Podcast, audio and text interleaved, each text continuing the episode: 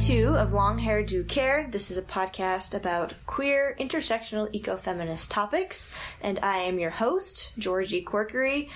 Pronouns she, her, hers, also happy to go by they, them, theirs. And today's topic is Red Rocks Music Festival, something that I've been wanting to talk about for the past several months since it happened because I know so many people who were just fucking stoked about it and couldn't stop talking about it. My special guests today are Liz Pitts, pronouns she, they, and they are the logistics director of Red Rocks, and a returning guest, Hillary McDaniel, pronouns she, they. They are the production director for Red Rocks Music Festival. And just a reminder, Hillary was on the episode about SLC Rock Camp. So, two music things for Hillary, two stars for you. Welcome. Thanks so much for having us. Yeah, thanks, Georgie. Good to be here. I'm excited to have you on, and the first question I have for the both of you, Liz, I'll ask you first. What are you most excited to talk about today? What are you excited to share about Red Rocks? I'm most excited to talk about the amazing feeling and culture of the space when an event like this happens. Awesome. That yeah, that's what I hear most about it. How about you, Hillary? Well, since I'm in charge of booking the performers, that's usually what I love to talk about. And what I get the most excited about is who we put on stage and their identities and kind of the messages that they portray in their in their songwriting. Cool. I'm excited to hear more about that. Before we jump into the topic, per usual, we have to talk about a few things. And the first one is the uh, cats we've interacted with uh, in the past week slash month slash whatever time frame really works for you. Liz, when I say interacted with, it's the cats that you've pet and love, and I'll, I'll, let you go first. I know you have a cat. So. Okay, I have one cat, but there are four cats in my house somehow. Four? So, well, anyway, my downstairs renter has two cats, and my neighbor has a cat as well.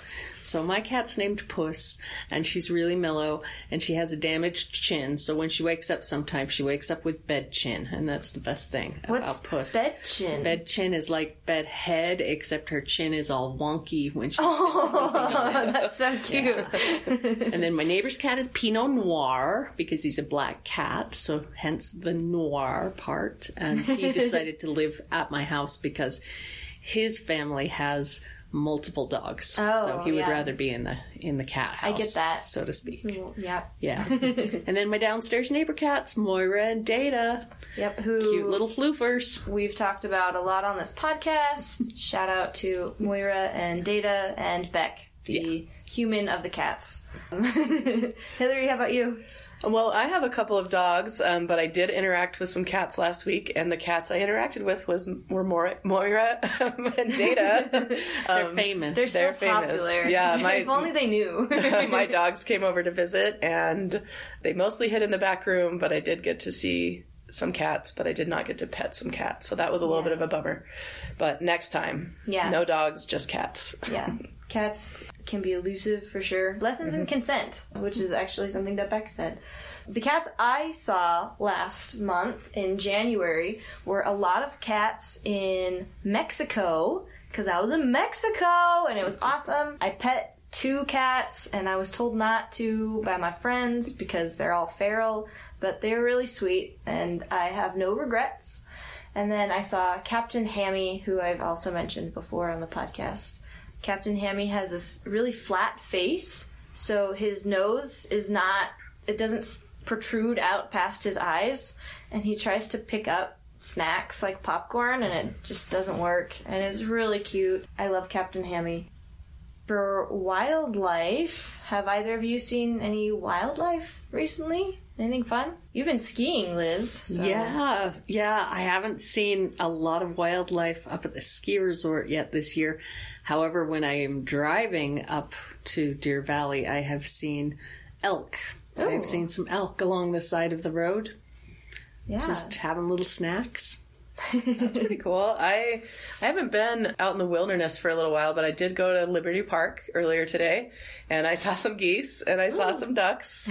so that was pretty exciting. And I was there with some kids, so it was even more oh, exciting. Oh, nice. yeah, that's a hot spot for all those birds yeah. and seagulls. I'm gonna brag more because I went to Mexico and I saw some awesome wildlife. I saw three sea turtles while I was snorkeling. That's pretty sure the one where you don't go under the water, you're just floating up top. Mm-hmm. I kept mixing that up. But three sea turtles and a stingray and a little coral reef.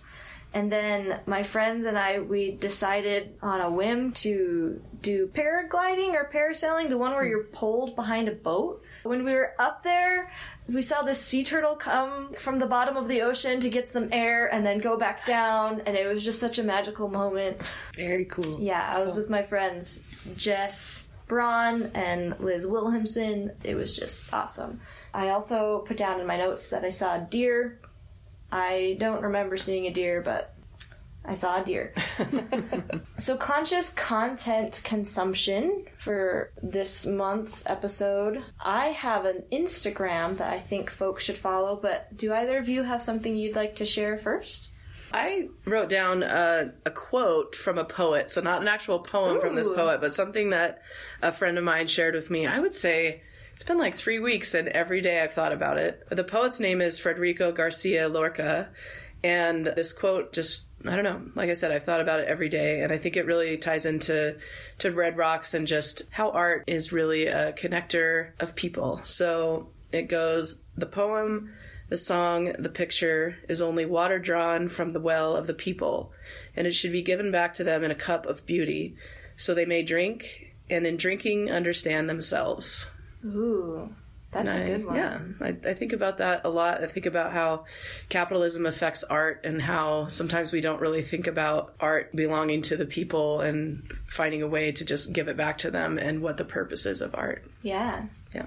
Wow, yeah, that was that was a good quote. I will look up the rest of the poem later. Yeah. What was the name of the poet? The poet's name is Federico Garcia Lorca. Cool. Well, good on your friend for sharing that with Yeah. you. I'll go ahead next and share mine. Like I said, it's an Instagram page slash profile. I'm still not sure what the difference is because I'm not great at Instagram yet, but it's Unlikely Hikers at Unlikely Hikers. And I wanted to share this because I have a number of friends who are on Instagram a lot, and I know that they've been following people who make them feel like they should be something else, and that they need to be thinner, that they need to be blonder, that they need to be whatever. And that's really hard for me to watch, and it's hard to get over that. And one recommendation I heard from my favorite podcast, the Bechdel Cast, was like, you should follow diverse people on Instagram if that's where you're at. Being on Instagram isn't inherently bad, but you do need to diversify what you look at and make sure that the messages you're receiving aren't you suck. And I'm in grad school, so I read this research paper, and the research paper is Unlikely hikers, question mark, activism, Instagram, and the queer mobilities of fat hikers, women hiking alone, and hikers of color. And it's by Fiona Stanley. She published this paper in 2019. That's what got me to this Instagram group. And on the Instagram page, they have uh, nature is indefinitely diverse, and so are we. We are, capital A R E, we are nature. Body liberation and anti racism outdoors, events, podcast, shop, contact, blah, blah, blah. That's all at their website at unlikelyhikers.org. So I highly recommend you check both of those out.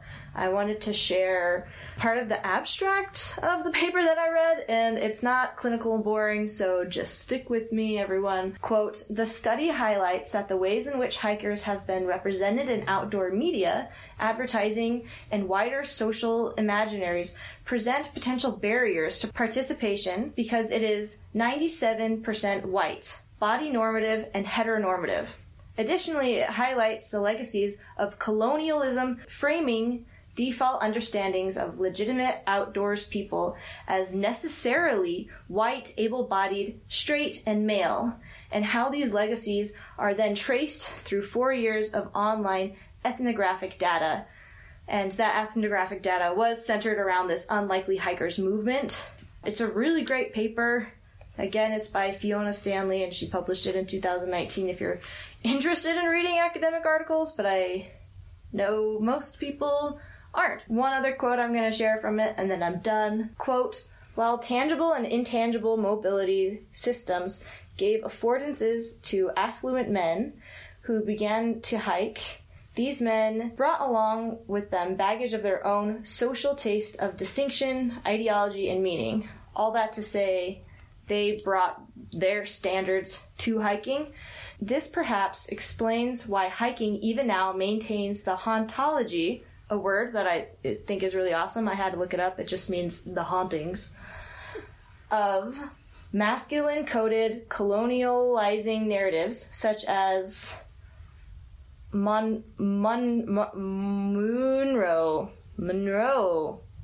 I don't know how to say it. Munro bagging, which is the conquering of peaks. So men would hike up to these peaks, and the way they conquered them is they'd slice the very top of it off, which is really weird and unnecessary. So, although wilderness space are open to all, powerful imaginaries of exclusion construct the social meaning of hiking trails.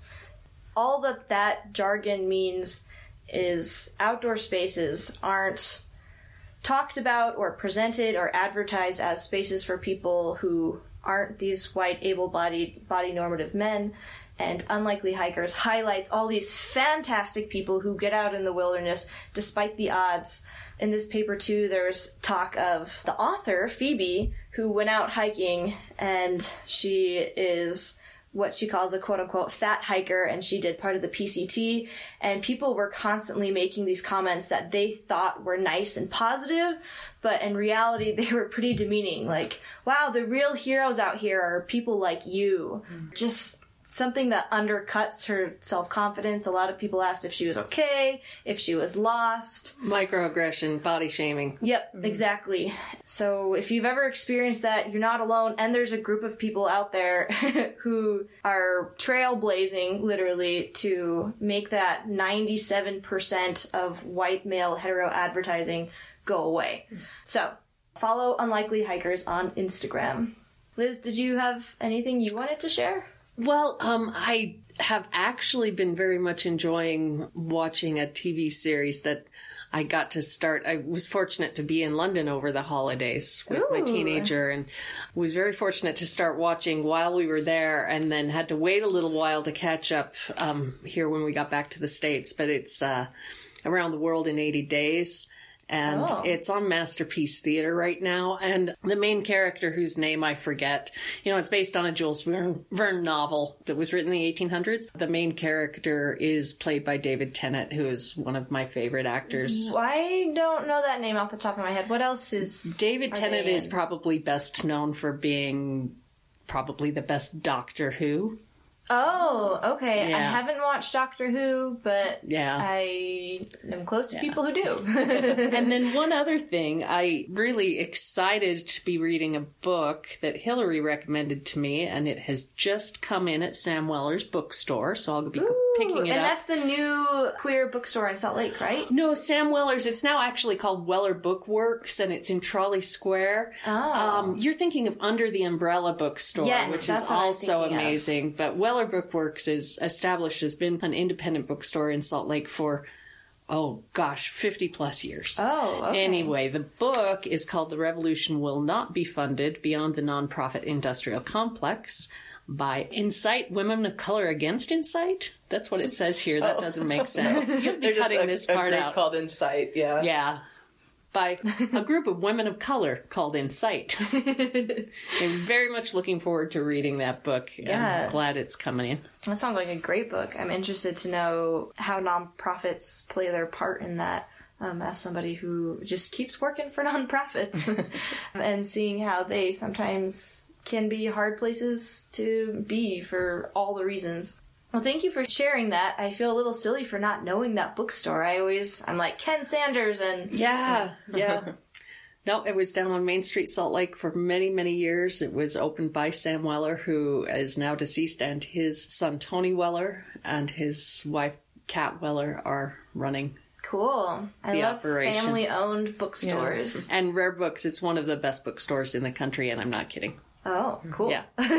All right, I'll have to drop by and probably drop more money than I should. Yeah, when I'm when I'm needing to get a book and I I stopped buying books on Amazon a long time ago. I always order it into Sam Weller and go pick it Mm-hmm. up there because you can pretty much get any book that you want and it comes in pretty quick. Yeah. It's worth the wait and not participating in Amazon's Mm-hmm. business model for sure. Yeah, I've been going to what's the one on 15th and 15th?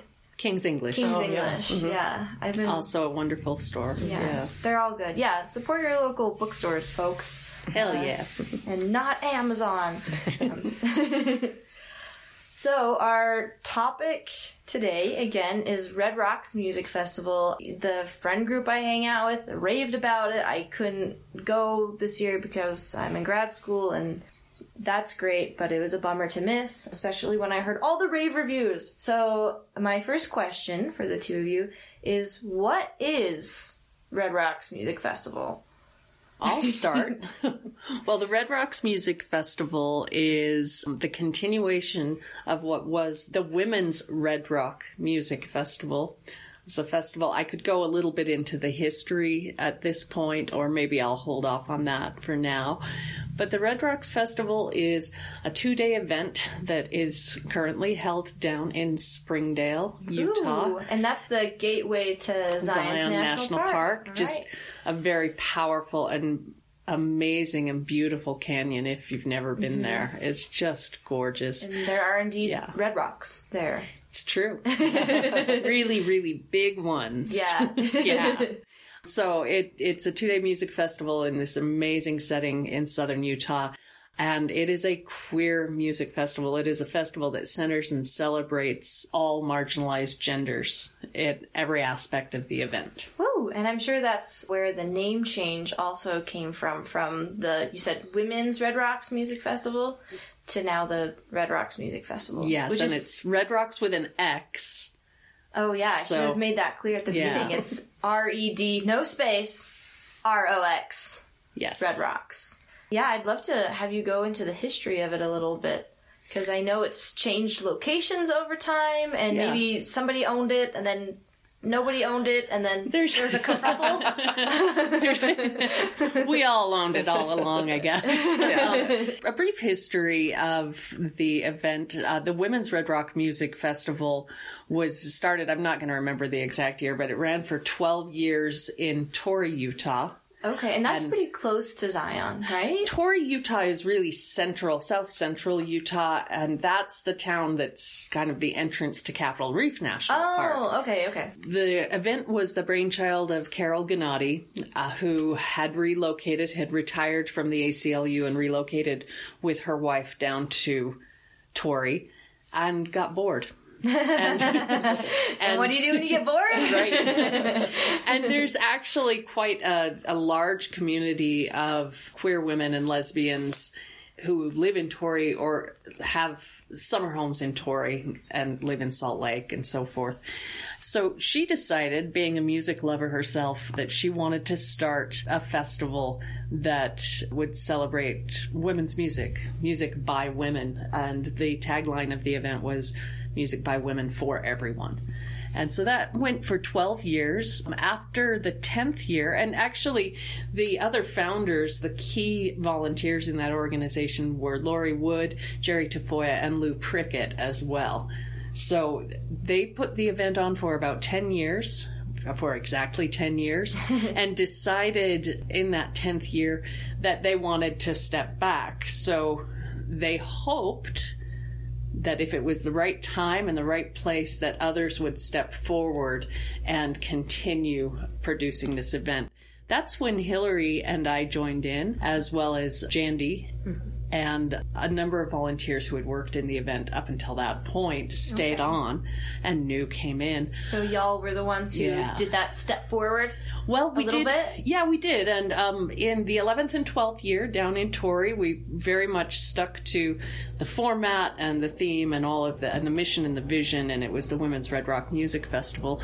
We decided after the 12th year that we very much wanted to expand the mission and vision to be more inclusive of all marginalized genders. And we also wanted to start operating under a different fiscal sponsor, 501c3. And so we were happy to be aligned now with Rock Camp.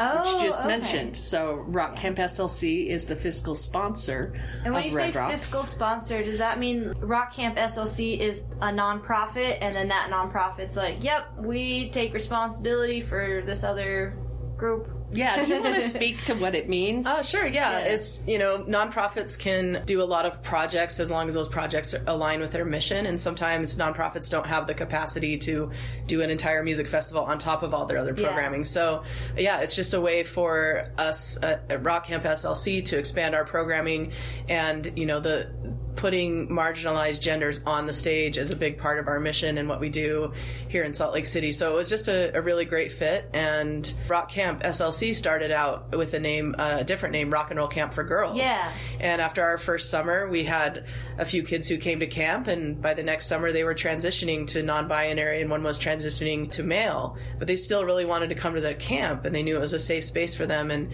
and we made a decision to change our name to just Rock Camp SLC, and our mission expanded to include non-binary, gender expansive is a term that we use, and trans all transgender kids. So that does mean transgender boys, non-binary, um, and transgender girls. So yeah. Yeah, I remember you sharing that story, and Yeah. it was sad to think that somebody would be like, "Well, can I no longer join Right? because Yeah. I'm non-binary?" Um, so, did the name change happen at the same time? I'm curious. It did as we as we expanded the mission um, and the vision. We did change the name so that it would be more inclusive. The Okay. X signifying the Yeah. the gender expansiveness. Yeah, and I, I think gender one spectrum. one important thing about the you know the history of women's Red Rocks Music Festival was that non-binary and transgender people have always been a part of the festival since the very beginning. They've always been welcome. They've been on the stage. One of the longest standing volunteers that we have, Bo, shout out to Bo if you're listening, is a non-binary person. And so coming and volunteering for a music festival and buying tickets to it when you don't identify as a woman, sometimes it doesn't feel like it's it's your space too. And so I think it was really important for us to make that distinction and really the X at the end kind of signifies, you know, if if you are able if you live in a state where you can get a driver's license and you can actually get a gender marker that's not male or female, it's usually X. X. So the X to us kind of represents that variable and that non-binary and just really that you know you can identify however you want. Like gender identity is very expansive. And yeah uh, uh, it's been really well received i feel like in the community. The people who are used to coming when it was the women's festival i think you know in our first year under the new name really learned a lot about gender and about Oh, you know cool. acceptance. And that was just a really big theme. So i, I think it's paying off. And a big reason for changing the name is to start those conversations in the community about well what does this mean? You know? So yeah. it's working. Yeah. Yeah, when I saw the X in that, I first my mind went to folks, like the way that queer F-O-L-X. folks, yeah, Yeah. spell it F O L X, which I Exactly. have put into academic my like emails to academics, and one of them corrected me and was like, well. Um, we should have a discussion. But then I also thought of um, I worked at a high school for a while. and One of our teachers was mix. Oh Mixed MX. T, yeah. To not be Miss, not be Mister, not be Mrs. And I think if I were to ever go back to teaching, I would do the same. Granted, I would just have the kids call me by my first name. so, but if I had to choose, I, that's what I would go with. So that's where my mind went there. Yeah. If I can speak just a little bit more to the more recent history of the Yes, yes, too, please, before we move this is- before we move on. Year yeah. 13, right? No, actually, so here's where it gets fun. Um, okay, okay. so when we when we expanded the mission vision and wanted to start working under another 501c3 under another nonprofit uh, we lost our venue in Torrey the owners of the venue said well good luck to you but we're going to use this venue for something else so Losers. so that was back in late 2018, like December, or it was maybe January of 19 Yeah. when we found out that we had lost our venue. So in 19, we technically did the 13th event, but it was a fundraiser, wonderful music event at Mountain West Cidery. oh, they're Um, great. Yeah, they're wonderful, and they've been great sponsors of this event. Um, Cool. In all the time that Hillary and I have been involved, so we did a fundraiser in 2019. We just were not able to find a new home and a new location and get everything done so quickly. So we did that, and we're excited, ready to rock on 2020 happened. Um, so in 2020, we had actually secured a venue down in Springdale. We were planning on having the 2020 and the 2021 event in the town park. Now in 2020 we couldn't do it because In the town park, as in Zion? Springdale, Springdale Town Park. Oh, in the, in they the have a town little, of like- Springdale. yeah, Yeah, beautiful little park with a huge red rock wall background, Cool. just gorgeous. I've never. So, yeah, so we were all ready to go. We had gotten ready for that, and then of course the pandemic hit, and so we could not do that event Yeah. in 2020. And then in 2021, we were very excited, started working on our plans to have the festival there in the Springdale Town Park. And in June of 2021, it was hit by a major flash flood, which took out the park. The park was taken out like yeah, completely, Completely. like big Oh, slabs man. of concrete. Just, it's just like, That's such okay. a. Yeah, because So- I remember it didn't happen in June. Well, in June is when that flash flood hit. We were planning on doing it in November, and we Oh, should okay. mention that this happens in November mm-hmm. and will be in Springdale Okay. going forward. But we were fortunate to have connected with a few local business people, and one of them, the owners of the Bit and Spur. I don't. Alex's last name is Pelton. Yeah. Alex Pelton, the Okay. owner of the Bit Spur Saloon, was willing to work with us. He's also an event organizer, and his biggest event was completely hosed by the flash flood as well. Oh man. so we were able to relocate and hold the event in November 2021 at the Bit Spur Saloon on their grounds. Oh, also Oh, how a wonderful, cool. beautiful venue, and really more reminiscent of the venue that we used to use in Torrey, a little bit more cozy Okay. and quaint. And it was really wonderful um, working with our host, the Bit and Spur Saloon, all of the. And is the Bit Staff. and Spur Saloon in Springdale as well? It is, it's right on the main strip of Springdale. Yeah. So moving forward in November, next November, will it be at the Bit and Spur or is it gonna do you know where it's gonna be?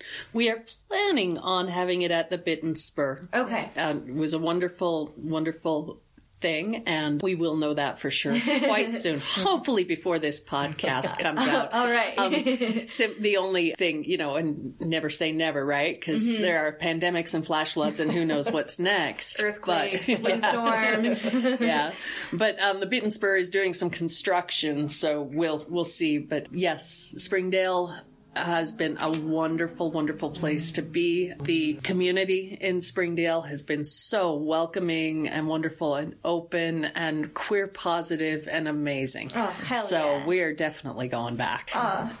I don't know what to add to that, but yeah, I, I think our festival having persevering through the pandemic and through a flash flood is just very reminiscent of the resilience of the queer community. And, Yeah. you know, there was a very small group of dedicated volunteers. Many of them have come to the festival since the very first one. I've been involved as an organizer since 2017, but before that, I've played drums at the festival with a couple different bands over the years. So I just think it's just the love of that festival. And no matter what kept getting thrown at us, we were just going to find a way to have it and was really proud to be able to produce the event in 2021. yeah. Yeah. That leads really well into two questions, so I'm not sure what direction to take here is how did each of you get involved? But also, why why is this so important? Why do people love it so much? And you mentioned, you know, it's a festival for everyone. If you could go into that a little bit more and then share how each of you did originally get involved. Um, yeah, I can start. So I heard about the Women's Red Rock Music Festival. um, I want to say it was 2013. Uh, there was an artist that I really liked, a, singer songwriter from the East Coast. Her name is Chris Pureka, and she was performing there, and I loved her, and I really didn't know a lot about the festival.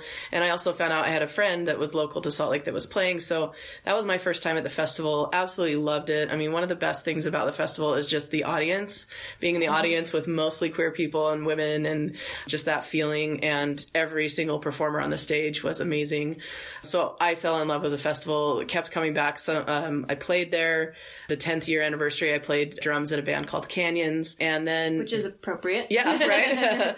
and uh, that was the year that they had announced that the uh, founders were going to be stepping away, and they were looking for people who wanted to volunteer and step up into roles. So I just essentially like, went to a meeting. that. well, and that's the thing. I mean, I have been playing music for a long time. I've booked smaller shows, but I've never, I had never booked a music festival before. Yeah. And so, you know, part of being one of the organizers of the event is getting mentorship from the people who founded the event. And so in our first year, um, 2017 was my first year actually booking music for the event. And I was able to lean on, you know, Jerry Tafoya, who was the person who was booking before and learned a lot from her.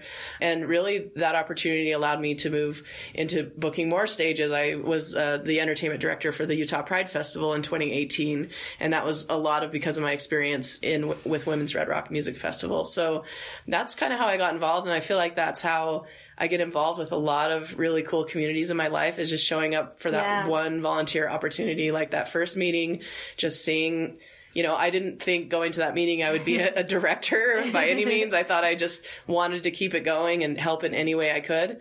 So big shout out for people who volunteer and I have a lot of friends that are always looking for friends and community and looking for love. Yeah. And it's like I always tell them go volunteer somewhere. It's something that you care about and you'll find the most amazing people. So that's how I got involved and I plan on just staying involved Yeah. in whatever capacity I'm needed for as long as this festival keeps going. That's awesome. And I will second, as I have uh, talked about before, volunteering is awesome.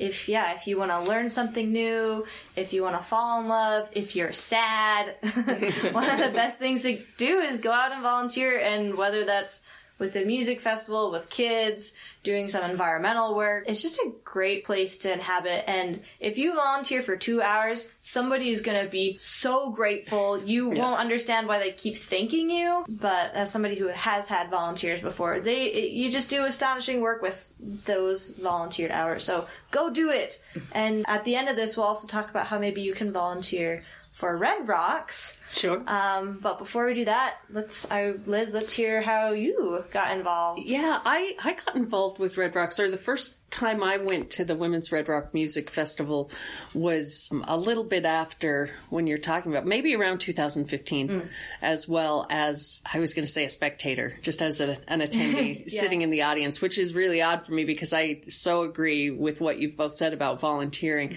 and especially around events. I can't just sit still to be entertained. I want to help put it on, and I want to have a great time and meet people and da da da. It's almost weird to be at an event Yeah. and not be putting it I feel on. right? right. Oh, I wonder Okay, how they're uh, now what do I do? Trash. I don't know. Yeah. now what do I do?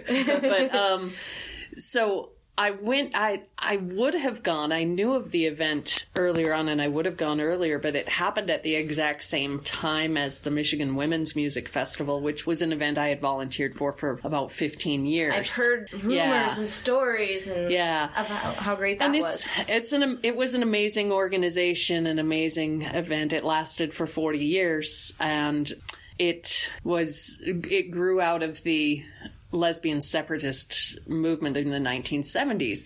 So it, was very strictly restricted to their policy was women born women, which is a category I don't actually agree exists. Yeah. But it was very powerful at the time. I'll make an analogy of there is a time and a place for, say, people of color only space. Yeah. Or people who have been raised as women in the world, and especially earlier on. Yeah. However, part of the reason why that event came to an end is because it was a thing and the world progressed. yeah, the beyond exclusivity it. and Yeah. Yeah. Yeah.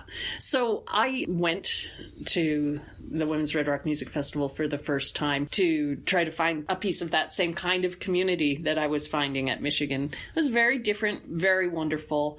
And yeah, like Hillary said, all of a sudden I showed up at a meeting. I think that was the first time you and I even met was so. at that oh, wow. meeting. In my head, you've just been friends forever, but Well, only about seven years now, I guess. But uh, no, not even that. Like No, five. four, four it was or like five years. 2017 or 16 when we Wow, met. really? Yeah. yeah. Mm-hmm. because I I met the both of you doing the Pride festival stuff in I think 2016 it would have been 16 like or 17. Yeah, probably 17. 17. yeah. Yeah. Wow. So, yeah. Cool. anyway, so uh, that's like, well, this is really important and wonderful and an amazing event. And I do like this kind of thing, so let's just do it. At the time I joined on Red Rocks or Women's Red Rock, I was actually the Pride Festival director, and I thought, yeah, no problem. I can do I'm all just, the I'm- things. I'm, I'm going to do this huge, huge festival in Salt Lake City, and I'll just do this other little festival just as a hobby. You just love juggling.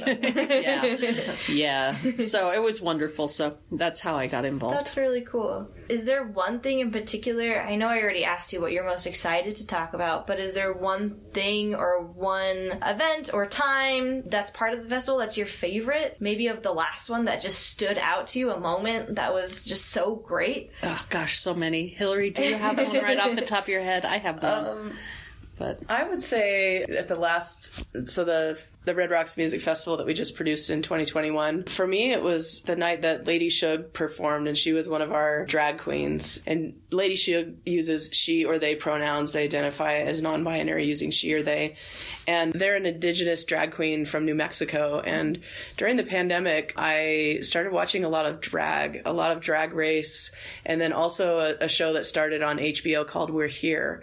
And that show is about these drag queens who have are famous. They've been on RuPaul's Drag Race, and they go to really small rural towns and they bring a drag show to that town. And they How cool. it is really cool. And they usually find some queer community members there who want to do drag, or some that are doing drag but have to drive to bigger cities to do it. And watching uh, Lady Shug, you know, during the pandemic and all that loneliness and everything just gave me so much hope. And their drag is very political, it's very indigenous, and they're always advocating for indigenous rights. And um, I wanted to make sure that when I was booking the music, that I was centering indigenous voices, especially because the land that we were on, you know, being Yeah. it was uh, Diné, you know, a lot of Diné people, and uh, Lady Shug is Diné. I didn't think I could book Lady Shug, but I tried anyway, and we had an amazing conversation on Zoom together, and they were just really excited to perform. And so the first night when they they got on stage and did a performance, it just really felt like everything kind of came together, and it was just amazing to just. Act, have her actually physically there with Oh, us. that's so cool. It was really cool. Yeah, I bet you walked away from that Zoom call like, hell yeah! Oh yeah, yeah. I definitely like had to have my freak out moment when we hung up and like tried not to fangirl too hard. Try to play it kind of cool. That's but um, they were so down to earth and um, just a pleasure to work with throughout the whole festival. And um, yeah, just someone that now I feel like. You know, I know them and they know me and they want to get connected and come back to Salt Lake City and Ah, that's so perform. So, yeah, it was really cool. Way to make somebody you were a fan of your friend. Yeah, right? I, I love that. How about you, Liz? Well, I, there was an event, one thing that happened as we left the festival grounds on Saturday night. So the festival was over. And we were going to come back on Sunday and tear it down. Yeah. Uh, it wasn't that late, like around 10 o'clock or so. And I was walking with a group of maybe eight or 10 people, some of which I knew and others I didn't know. And there was a trans woman in this group of people I was walking with who looked uh, over and said, There's somebody laying in the parking lot over there. We should go help them. And so this, I don't know the woman's name, but she's like, she just immediately started going over to help this person. And, and we helped this person. They had been overserved. Okay. But also- yeah, they were a, a local, a, a local to Washington County, and also their wife had just left them that day, and so they were in a total mess. And, to be clear, Washington County is yeah, yeah, in Utah St. George, Springdale. Springdale, Yeah, all of that is Washington County, um, that whole area. And so we helped this person up and put him over out of the parking lot, talked him into the idea of not laying in the parking lot in the dark. it's a good idea. him- and then went to the restaurant. Once again, they were so helpful and, and told them what was going on, and then they took over from there. But then this group of people who had stopped to help this person they didn't know, mm-hmm. we all started walking across the street together, and a voice of somebody I don't know, and I didn't turn around to look, spoke to me from behind me. I identified the voice as a voice of a trans woman. And just said, Thank you so much for keeping us safe. And when I remember that and that feeling, it still brings tears to my eyes because I was only doing it because I wanted to do it. Oh, this is And the impact. so are mine. yeah, the impact was just amazing because there we are walking at night in the dark in a small rural town Yeah. where a lot of people and a lot of queer people would not feel safe. Yeah. To to feel that and feel it sometimes for the first time is so incredibly powerful and that is part of what I mean by that space we create. Yeah. Yeah. Oh. That's a great moment to share. Thank you. Oh, I, I totally cre- got sidetracked. Well, I took by all the that. credit. I took all the credit for being the one that created all the safety. That's what I did. I took all the credit. Let's see what my next questions are. Um, I had a few. I wanted to go back and talk about just a few terms that people might not know. So you mentioned women born women and that ideology and that you don't agree with it. Can you speak more to that and what that's about for folks who just don't know? I could. I could.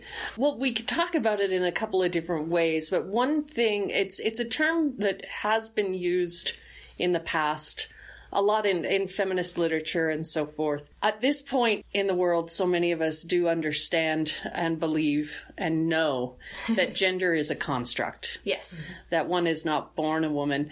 The first time I was introduced to the idea of one is not born a woman is when I was reading when I was in college back in the late 80s French feminist philosophy Simone de Beauvoir one is not born a woman one becomes one. So mm-hmm. this is not a concept this being born in a gender is a concept that has been discussed and debated for many many years but the category of women born women is it's it's a term it doesn't make sense to me like i said because i believe people do learn gender Yeah. it's kind of like what it was intended to mean in the Michigan Women's Music Festival space is if you were assigned female at birth. Okay. That's what it really AFAB. Yeah, AFAB is a term that so many more people these days are familiar with. So when I say women born woman, that's Yeah. the closest synonym I can think of or the closest thing Okay. is like if you're AFAB, then you're welcome at this event. Yeah. So That's interesting. Um, I interviewed my friend Ronan. Shout out to Ronan on the podcast. And um, when you first said women born women, I thought uh, that sounds like very exclusive, um, not inviting uh, trans women into the conversation or onto the platform. And Ronan talked about how women shouldn't be upset that either women are transitioning to be men or men are transitioning to be women because one, they should be like, okay, like, I'm glad you figured it out. And then if a man, I guess I've never said assigned male at birth. What's the acronym for that? AMAB. AMAB. Okay, I've always said AFAB, but not AMAB. um, so if someone's AMAB and then they decide to um, transition and become a woman, people who identify as women should be like, yeah, like welcome to our team. If you want to call it a team, uh, the way that Ronan described it was way more poetic and wonderful and made more sense. So you should all go listen to that episode if you haven't. But that's what that made me think of. Yeah, I think it's it com- it's a very complex conversation, and it actually it gender is so important to so many people individually and collectively, and in a, in a society. There's a lot of discomfort around it around discussions of gender, and it, my true belief is once you fuck up the gender binary, everything changes mm-hmm. and for the better. Yeah. And that's what is so exciting about working in radical queer spaces where Yeah. we all believe gender is a construct and we can do whatever we want with it. Ugh, this makes me just really want to go to the festival. You should. that's the whole point, George. yeah. um, yeah, I have to admit that I haven't gone, but I really want to. The last time I felt anything like that was uh, back in the past before the pandemic when we were at the Pride Festival. That was the first time I felt that. And gosh, it's just so great to be surrounded by so many passionate people in a space like that. That's another reason why volunteering is great because you just meet all these wonderful, passionate, thoughtful people who care so much. And, you know, I I don't want to hang out with people who don't care. So I I can't wait to go. You gotta wait till November. Yeah, yeah. I'll wait. I'll wait. Tell folks how they can get involved if they're interested in either volunteering or performing or just attending. Well, we are always looking for volunteers to do all kinds of things, whether that's a little bit of security, kind of like standing by an entrance or, you know, helping with garbage, helping with logistics. So you can go to redrocksmusicfest.org and there is uh, an application on there to become a volunteer and tell us a little bit about yourself and kind of what you're interested in doing. And, you know, as far as coming to the festival if you don't want to volunteer and you just want to come check it out. You can also just buy tickets on our website. It's a two day festival so it starts on a friday night. It's the first weekend in november friday night and then all day saturday. Um, and you can buy a weekend pass on our website. Cool. And again, that's Red Rocks, R E D. R O X. yes. So that's red rocks music festival and it's r-e-d-r-o-x musicfest.org Cool. And I'll mention one other thing. A lot of people think, how could I go to an outdoor concert in November? it's what we learned from some of the locals in Springdale that's very true is that that first weekend in November is the most amazing time to be there. Oh. The tourist season really kind of wraps up in October, but most of the businesses are still open and it's warm. It's perfect Yeah. weather. It yeah, was it's south. yeah, it was only around maybe 45 at night and mm-hmm. right around 70 degrees during Oh, the day. and that's perfect, especially when you're at a concert. yes yeah, And being at a concert when it's 90 out, Yeah. that's yeah, it it sucks. perfect. And then having Zion Canyon right there as well. There's so much other wonderful um, outdoor stuff to do. Yeah. Yeah, if I went Make a I'd- whole- all day Sunday, I would just, Yep. yeah you know, if I wasn't volunteering, of course. well, a lot of people will come down the day before and do hiking, and then um, even like Friday during the day, go get up early, go and hike a little bit in Zion Canyon, and then the festival, you know, starts around four o'clock on Friday. You do that Friday and Saturday, and then Sunday get another hike Yeah. in before you head home. Yeah, it's Yeah, it's really nice great. to be so close. And Springdale is a very green town. They have a shuttle that will take you all over town into Mm-hmm. the park, so you don't have to drive a lot when you're there. If you're coming from Salt Lake or St. George, we really encour- encourage people to carpool to get there. Um, and you can rent e-bikes, which are awesome. And even Yeah. now there's a trail that's open through Zion National Park where you can actually take e-bikes. Yeah, So I heard that cool. that just opened Yeah. in the past year or so. Yeah. I haven't been on it yet because I think it opened maybe right after our festival. But next year, I'm definitely going to be renting an e-bike Yeah. and going. That sounds really cool. I went to Zion for my friend Dane and Emily's birth or not birthday. it wasn't their birthday. It was their wedding. Uh, hard brag. I got invited to Dane's wedding. Um, it was super fun, and they were talking about those trails. That was in October. Oh, okay. Yeah, I'm excited for that. I think that it makes it more accessible for a lot more people, and then you don't have to be in a car. And it's fine to be in a car, but how cool to be on a bike and zip around those trails. I was going to ask you, Hillary, a mm-hmm. little bit more about the performers that you're able to book and why it is so important to put diversity on the stage and I guess acknowledge the grave lack of diversity in pop culture. Yeah. You know, less than 25% of the professional music industry that you see on the stage are, are women. And when you're talking about 20 wi- less than 25% are women. That's um, nuts. that I thought you were going to go in a different direction with that. No, and women, that's and that's you know just on the stage and people you see on the stage when we're talking about producers and booking people and music producers and um, record companies. That's very very male cisgender male dominated, and so that's women. When you think about you know transgender people and non-binary people, that number gets smaller and smaller. Yeah. But you know what we consume in media is really what builds our culture, and so you know it's always been important for me to seek out diverse voices. There's a really cool. You mentioned Instagram earlier. There's a cool Instagram you should look up called Book More Women, and what they do is they'll take a, a poster from a big music festival like Coachella, and they have all the names of everyone who's playing, and then you slide in the next picture. They've removed all of the men and it just shows just the women and the poster is just so sparse it's got like a little name here, a little name here, and it really just shows you. And and in order for it to count as a band that's like a, a woman band, it has to have at least just one woman in it, oh, and that's man. how many. Like you should definitely check that out Oh, It's because like it, the low bar of the Bechdel Yeah, test. right? It's like, yeah, just It's- meet this really small criteria. Yeah. yeah, and it's just it's really eye opening because I think when you you grow up in a cisgender male dominated culture, you don't really notice it. It's just Yeah. it's just there, you know, Just and you're just kind of of living in it until yeah. someone brings it to your attention.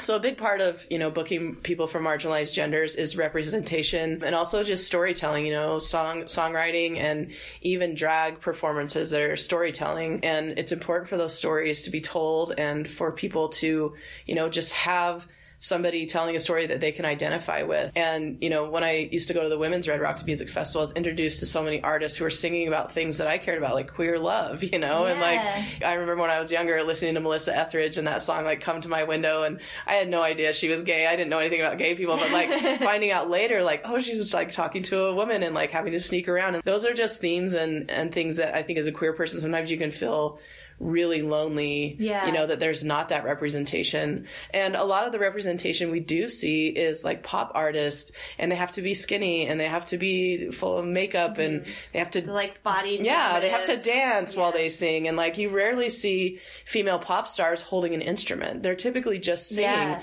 i mean like somebody like adele she's an amazing pianist lady gaga is an amazing musician plays piano plays guitar but you don't always see that and so Most of the posters are of them just singing. Like Yeah, I can't think their of one with them yeah with an instrument. and it kind of feeds into that like when you see women and they're they're represented somewhere like what's important about them well their face and their look and their you know their voice but maybe not some of their other talents you know like karen carpenter was a badass drummer and most people don't know that because they've only just heard her voice on the carpenters records but she's one of the best drummers male or female or anything like that I've ever seen in my life. And if you look on on YouTube, you can look her up, and she's just like slaying on the drums. But the, the time that she was on the radio, like nobody cared that she could play the drums. They probably were like, "Don't do that. You're gonna push fans away," you know. Which is so bizarre. I do feel like that's why it, I'm really passionate about it, and why it's so important to me, because I didn't see a lot of that representation growing up, and you know, in the 90s, the Lilith Fair came out and there was, you know, this big push for like women in music. and what's the Lilith Fair? The Lilith Fair, I want to, I don't remember what year it came around, but it was like the, it was like one of the biggest music festivals that featured mostly women artists, which was just a new radical thing kind of for the 90s. And it was a traveling. yeah, it was thing. traveling. It- yeah. yeah.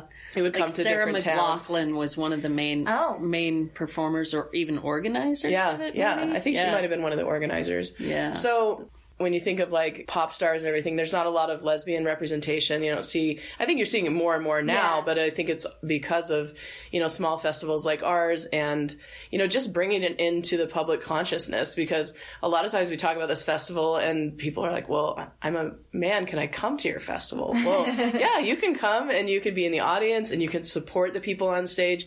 But we really reserve the stage for those genders that just Yeah. aren't represented and we celebrate them too it's not just about putting those people on stage in a tokenizing way it's like they get to talk about their gender like our MCs throughout great. are talking about gender. We had um in in the festival in 2021 we had our first transgender male performer from California. His name's Ryan Cassata and he was the first transgender man to play on the Warped tour.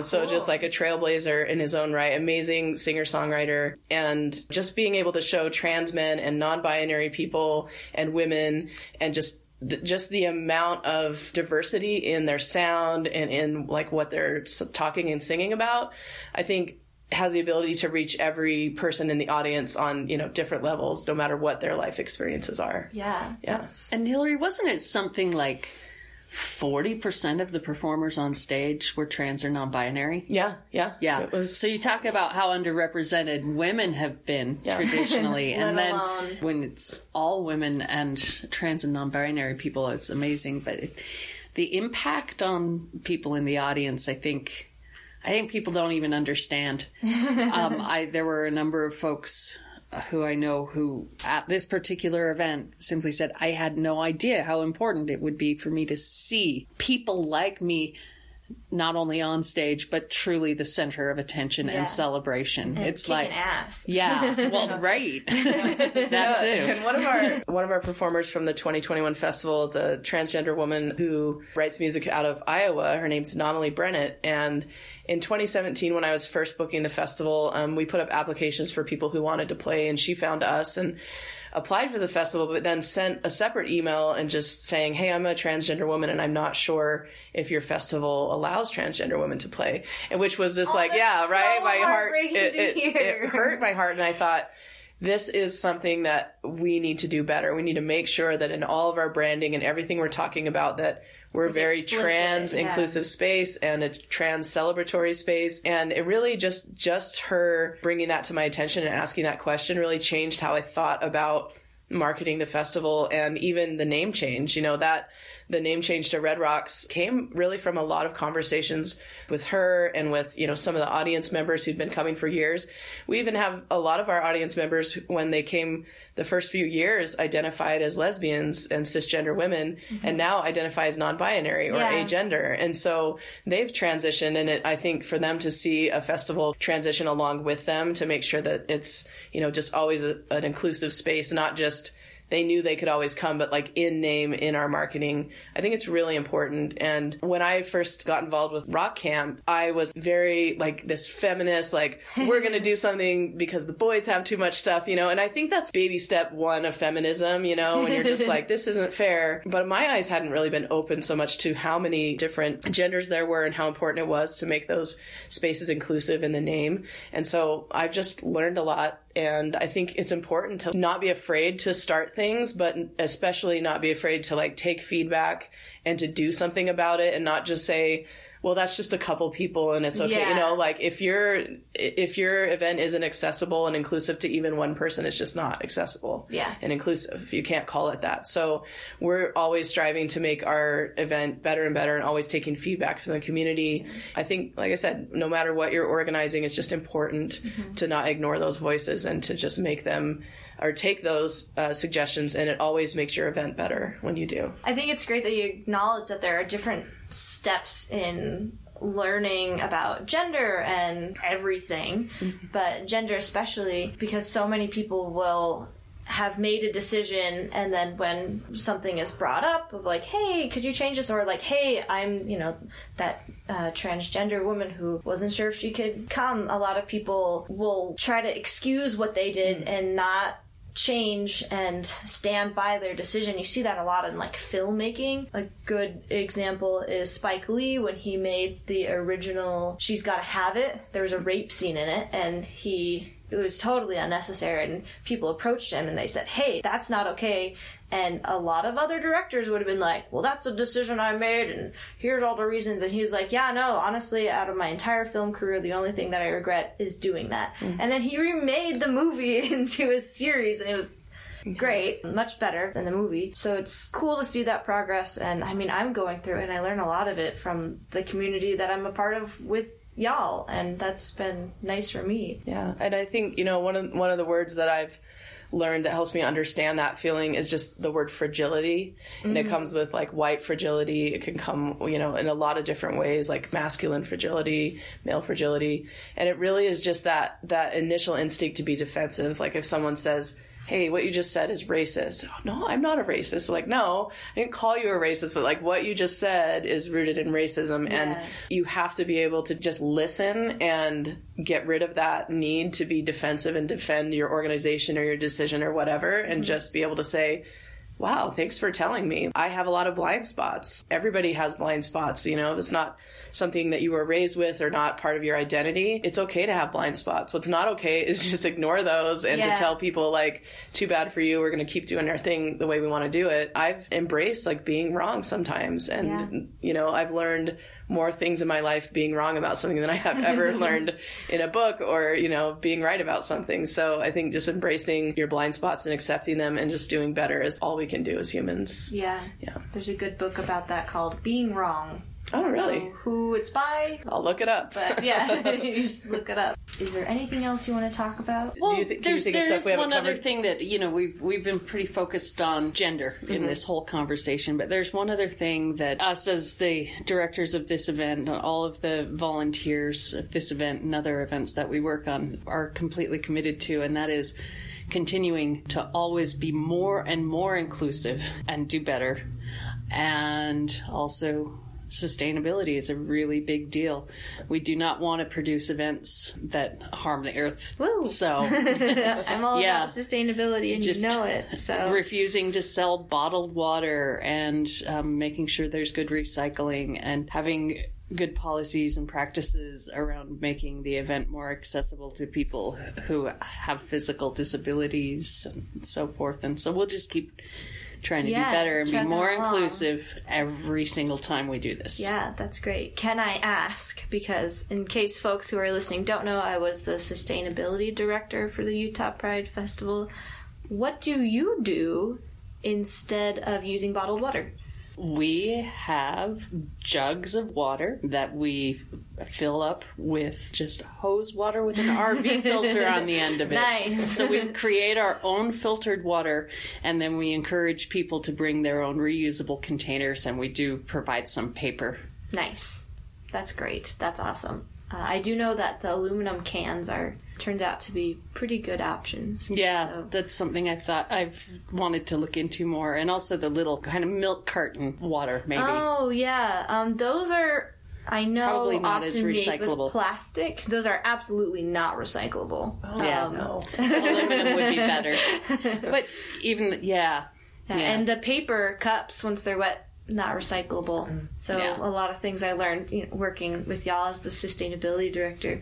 But um, yeah, basically, what I've come to conclude after you know spending a lot of time talking about sustainability and recycling is that just don't use plastic. don't Just use quit it. yeah, and don't buy from Amazon. So that's great that y'all are trying to make the festival more sustainable. Always love to hear that. Yeah, and this last year, our our stages were powered by a couple of generators that were gas powered. So we ended up using about ten to twelve gallons of gas to run a festival for two days, which isn't a lot, but we are going to be moving to solar powered generators. We've got a few different people that I've been in contact with that do them. Some of them, my biggest concern is just like it's got to be reliable. So if it's a cloudy day, Yeah. and like make sure that that will run. But the technology around solar powered generators has come so far in the last few years that um, it's becoming more accessible for small events like ours to rent a trailer that's got that kind of generator. So that's what we're hoping for in 2022. That's really cool. Yeah. And I mean, you can always have a backup. Yeah, right? yeah. So, so maybe our gas that. will be back up this this year, and we'll we'll try to go fully powered by the sun. That would be awesome. Awesome. And then one other thing we tried to do in 2021, but we decided not to do it because still of the COVID risk. yeah. Is that we will be in 2022 renting a coach bus so we can bus a bunch So of folks cool. from northern Utah down to the venue. So people, It would be so fun to ride in a bus Oh, for you that. know it. You know it would be so much fun, and then we could probably keep forty cars off the road. Yeah, So yeah, that's so we keep trying to think of more and more things we can do. Ah, well, if I come up with anything, I'll let you know. That's, well, maybe you want to volunteer as yeah, the maybe I do. as the bus as the bus tour guide. Oh, there you go. Oh, I would love that. And you know I love talking. That's why I started a podcast. So to wrap it up, oh. is there anything else you wanted to share? I just wanted to talk about a special discount that we're going to give to your podcast listeners. Woo! So if So you exciting. if you go to our website redroxmusicfest.org, you can buy tickets and if you use the code Green Rocks and that's G R E E N R O X all one word, um, you can get $20 off of your ticket to the festival. Woo, awesome. Thank you so much. That's great. Take advantage of that, folks. It's going to be a great festival. Well, let's go over again the date, the location, the price, where to find you online, whether that's the website and or social media. Yeah, so the Red Rocks Music Festival happens the first weekend in November. So that this year, November 5th and 6th. And it happens in Springdale, Utah at the Bit and Spur uh, Saloon. The ticket prices are $75 for a weekend pass. That's the online early bird price. So you're going to want to get the ticket early. If you buy the ticket at the gate, it's $90. Okay. So get your ticket early and With the promo code. yeah, with the promo code. And again, that's Red Rocks, R E D R O X, musicfest.org. Cool. Awesome. Thanks so much. Anything else? Rock on. Thank you so much for coming on to the podcast. I need to thank my friend AJ for doing the intro music. I still love it. I still enjoy listening to it when I have to re listen to my podcast. So thank you, AJ. And as my dad always says, use your head and be clever. Bye, everyone. Bye. Ciao.